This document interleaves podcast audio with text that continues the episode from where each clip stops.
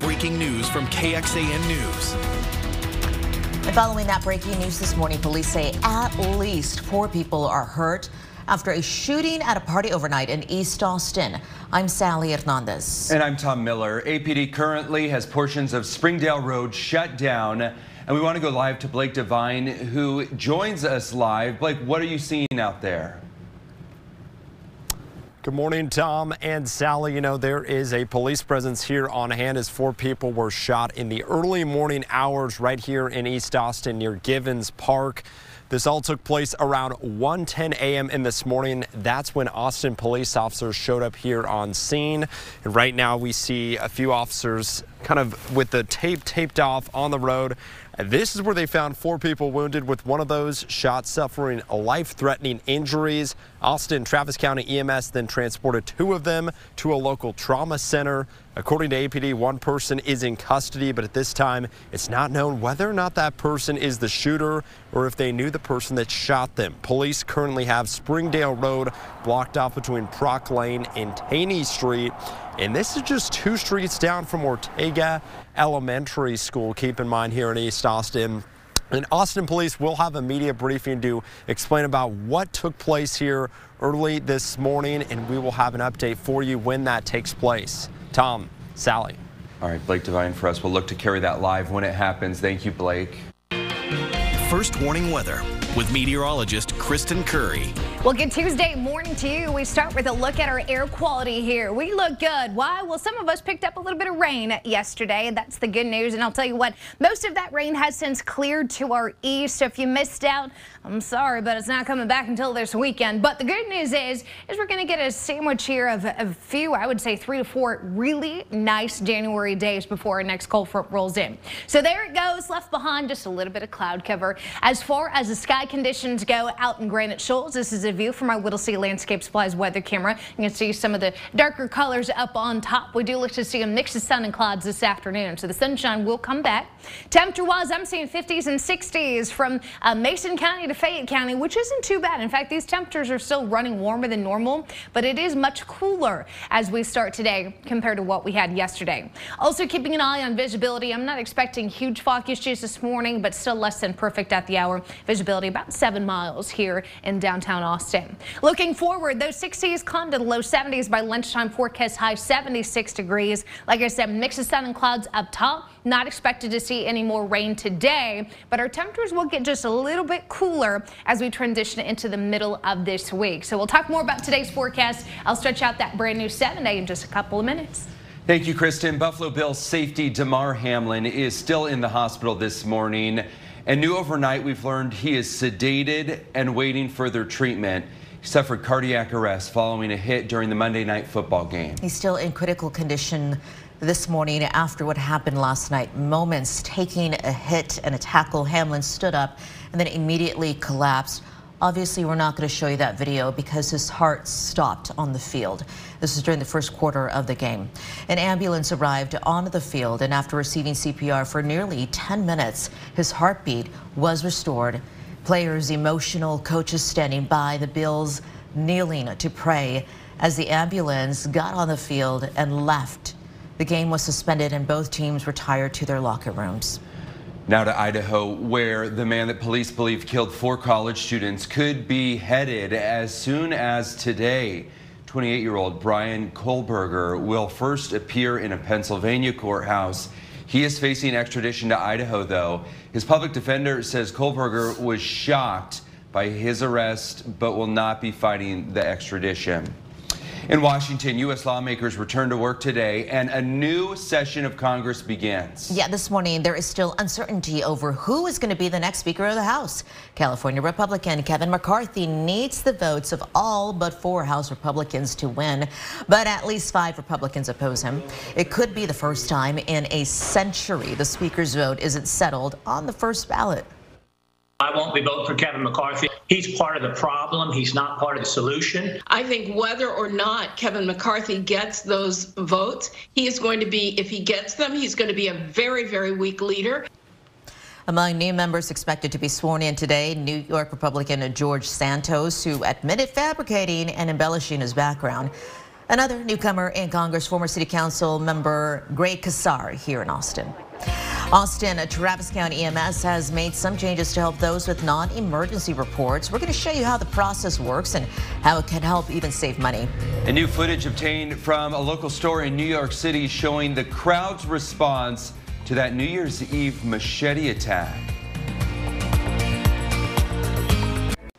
Austin police still on the scene of a shooting in East Austin. At least four people are hurt after a party. We're following the updates from the police department. Expected to get an update from them on the scene. Our Blake Devine is there, a reporter on the ground to let you know if there's anything that changes as far as information we're getting into the newsroom. But at least four shot at a party in East Austin. Meantime, Austin Travis County EMS is making some changes to help patients who need non-emergency help. And this is going to start still with you calling 911. KXAN's Brianna Hollis shows us how the process works and how it can save you money. It comes across your mind this patient doesn't need to go to the hospital, then give us a call. Our industry has changed a lot. EMS Division Chief Stephen White says since the pandemic, people have started to call 911 not just for emergencies like heart attacks, strokes, or trauma but when they can't get in to see a doctor. They know that if they call 911, Austin Travis County EMS is going to show up. Right. The agency's Collaborative Care Communication Center, known as C4, caters to the roughly 95% of callers who need help but don't need to get taken away in an ambulance. It includes a team of coordinating dispatchers as well as physician's assistants who can make house calls in SUVs and telehealth options. Hey, Riley, I'm going to get Dr. Abraham for you.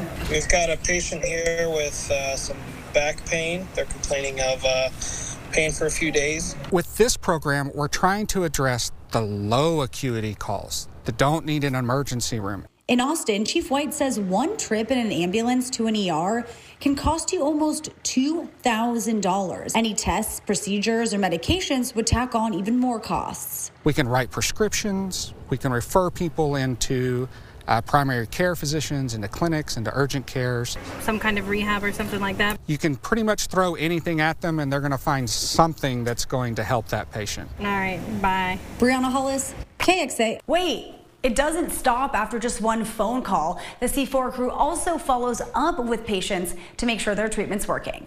Brianna Hollis, KXAN News. Thanks, Brianna. Also, Travis County EMS has used telehealth for just under a thousand patients since the beginning of the year. Three-fourths of those patients ended up even not needing an ambulance. Going in depth, freestanding ERs could be an option for an emergency. Freestanding emergency centers are not affiliate affiliated with or attached to a hospital, but the equipment and staff are held to the same standards as ERs attached to hospitals. Until the pandemic hit in 2020, they were not even recognized by the Centers for Medicare and Medicaid Services, meaning people without insurance were unable to go to freestanding locations without paying out of pocket. Centers for Medicare and Medicaid Services issued a waiver in April of 2020 to allow freestanding emergency centers to get Medicare reimbursement during the country's public health emergency. But when it ends, the care goes away. Congress is working now to make sure that that change is permanent. Still ahead, how the White House is now tracking overdoses in an attempt to stop more fentanyl deaths. Good morning, all. Coming up in sports, we will remember a Texas baseball coaching legend. We'll hear from one of his former players. Good morning, everyone. On this Tuesday, January the 3rd, a live look outside to start off your morning. Kristen is here with the latest signature forecast coming up in just the next few minutes. First, a somber day for the Austin Fire Department family. Funeral services will be this afternoon. An AFD battalion chief Travis Marr. The 49 year old died from stomach cancer last week. Six months after his diagnosis, will be laid to rest. Doctors believe his cancer is linked to when he went to New York City to help with rescue and recovery efforts after the 9 11 terrorist attacks. The funeral home will live stream services, and we will share that with you on KXAN.com. He does leave behind two sons and a wife. Another Austin spot says it is moving due to being priced out of South Congress. They can't afford the rent anymore. South Congress Books has to move, and it posted on social media last week. The store will move to Central Austin off of the original Kirby Lane location. The shop's been on South Congress for over a decade. We uh, can't, won't be able to pay the rent here anymore. So we're moving to a more uh, reasonable price point in a much more welcoming area. Well, this upcoming Sunday will be its last day on South Congress Avenue. Since the new store will not be ready until March, South Congress books owners plan to open an outpost in Uncommon Objects near Ben White Boulevard and Menchaca Road. That shop left South Congress back in 2017 after 26 years at its former location. So just another icon here in Austin leaving. Such a Lucy in. Disguise, another one. Yeah. This is the third one that we know of. And it's such a popular area too, not only for locals but tourists. So to lose some of those long-time veteran stores right Mhm. there on that strip makes me sad. Let me show you what's going on with your forecast here because the rain and storms that some of us saw overnight clearing to the east, left behind just a little bit of cloud cover, and we're going to see a mix of sun and clouds through the day today. Live look outside. Good morning, Buda. Here's the view from our Rock and Dirt Yard camera there. I can see I-35, so we know we're in a good place when it comes to the visibility. Temperatures are in the 50s and 60s this morning, still running warmer than average, but these temperatures are actually significantly cooler than what we had yesterday. Our numbers down 5 to 15 degrees out there. We are going to see a cooling trend continue through the afternoon, but it's still going to be very comfortable. I mean, we're talking 76 degrees. Our west northwest winds will be breezy at times, gusting maybe up to 20, 25 miles per hour, especially west of I-35. I'm going to show you that in just a second, but I'll give you uh, uh, uh, just a minute here to find your neighborhood number. Mid to upper 70s, even a couple low 80s sneaking in there. Down in the southeast, these temperatures get 15 degrees warmer than where we typically are on a normal January 3rd.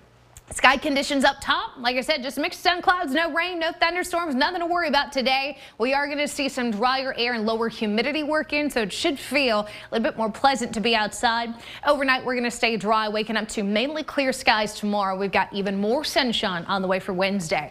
So what's the hang up? The hang up is some gusty winds expected in the hill country today. You'll notice when it comes to our wind gusts, 15, 20 miles per hour. I do expect them to be stronger in the hill country, but everybody's going to get a little bit of that air moving around. And then watch as we get into tomorrow. Tomorrow, too, looking to be breezy to windy, mainly favoring areas west of I-35. So with wind, drier air moving through, low humidity, ongoing drought, the wildfire danger is the concern. We have high to very high fire danger in the hill country today. This will likely repeat again tomorrow. Rain chances staying out of the forecast through Friday. Seven days, 70s today with breezy conditions. We got the same kind of day expected tomorrow. Thursday, looking at a full day of sunshine. Temperatures just a touch cooler in the low 70s, but you'll notice a cold front coming in this weekend. Still a little uncertain as to the timing of it, whether it's going to be Saturday morning or Saturday night, but the rain chances are looking a little better, 30 to 50% Saturday into Sunday, and that cold front will shave off again 10 degrees off our highs leaves us in the 60s as we get into the back half of the weekend and our overnight lows far above freezing here in Austin 40s and 50s for the next six to seven mornings. This is KXAN Sports, brought to you by Thomas J. Henry. Good morning, all. Outside Disch Falks Field on UT's campus, four busts look over the Texas Baseball Stadium. Billy Disch, Bibb Falk, the two namesakes, Augie Garrido and Cliff Gustafson. The last one mentioned was the last one still with us. Cliff Gustafson passed away at the age of 91. He came to the 40 replacing a legend in Coach Falk and proceeded to win 22 Southwest Conference titles and a pair of national championships, one in 1975, one in 1983. 18 times Coach Gus's teams made it to the College World Series. At the point of his 1996 retirement, he had the most wins in Division One history, now in seventh place. He coached a number of memorable players. We spoke with one of them, Keith Moreland, on remembering his coach.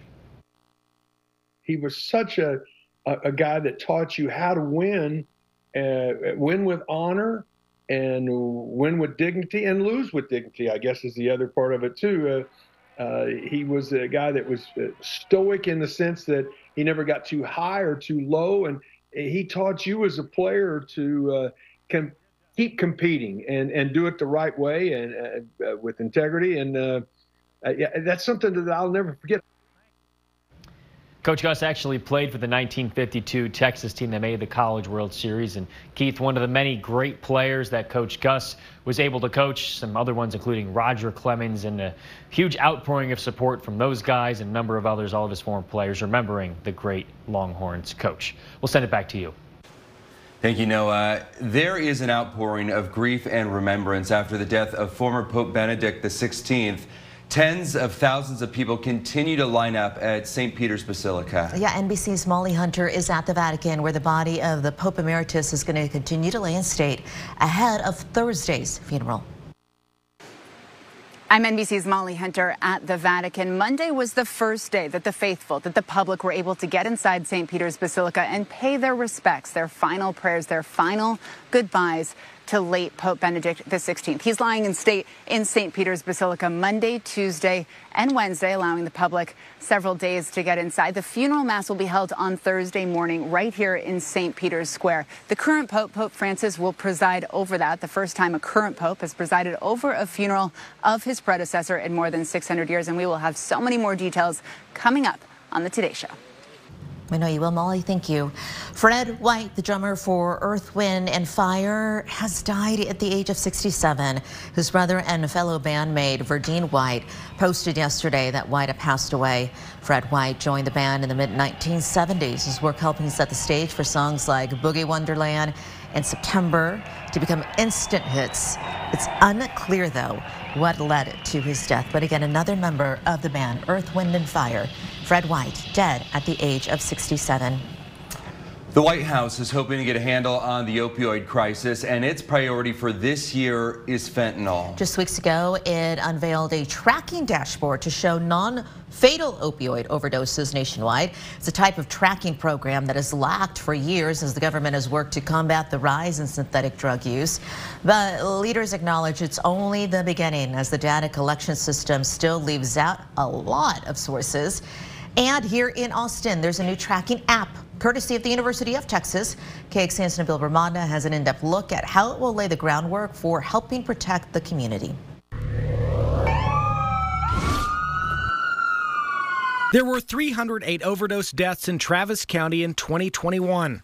We've seen the increase in opioid related deaths skyrocket over the last few years. A 20% increase from 2020. We now have uh, free accessible, no questions asked naloxone in the Perry Castaneda Library. Claire Zagorski with UT Austin's College of Pharmacy helped get Narcan on campus, making it more accessible to students and staff. The library is constantly asking us for more doses. We're always needing to restock them and replenish them. So there's a lot of need and a lot of interest. Resources are key to saving lives, but tracking where these overdoses are happening is important as well. And right now, that can be difficult. We've been working on developing um, a platform that will help to improve um, real time response for overdoses. Kasey Claborn is hoping to change that with a new app called TechScope. This allows our public health officials, it allows our first responders, it allows our, our decision makers to make data driven decisions to inform community response for overdose locally. Once opened, users can enter in where that overdose took place, the drugs involved, and the outcome.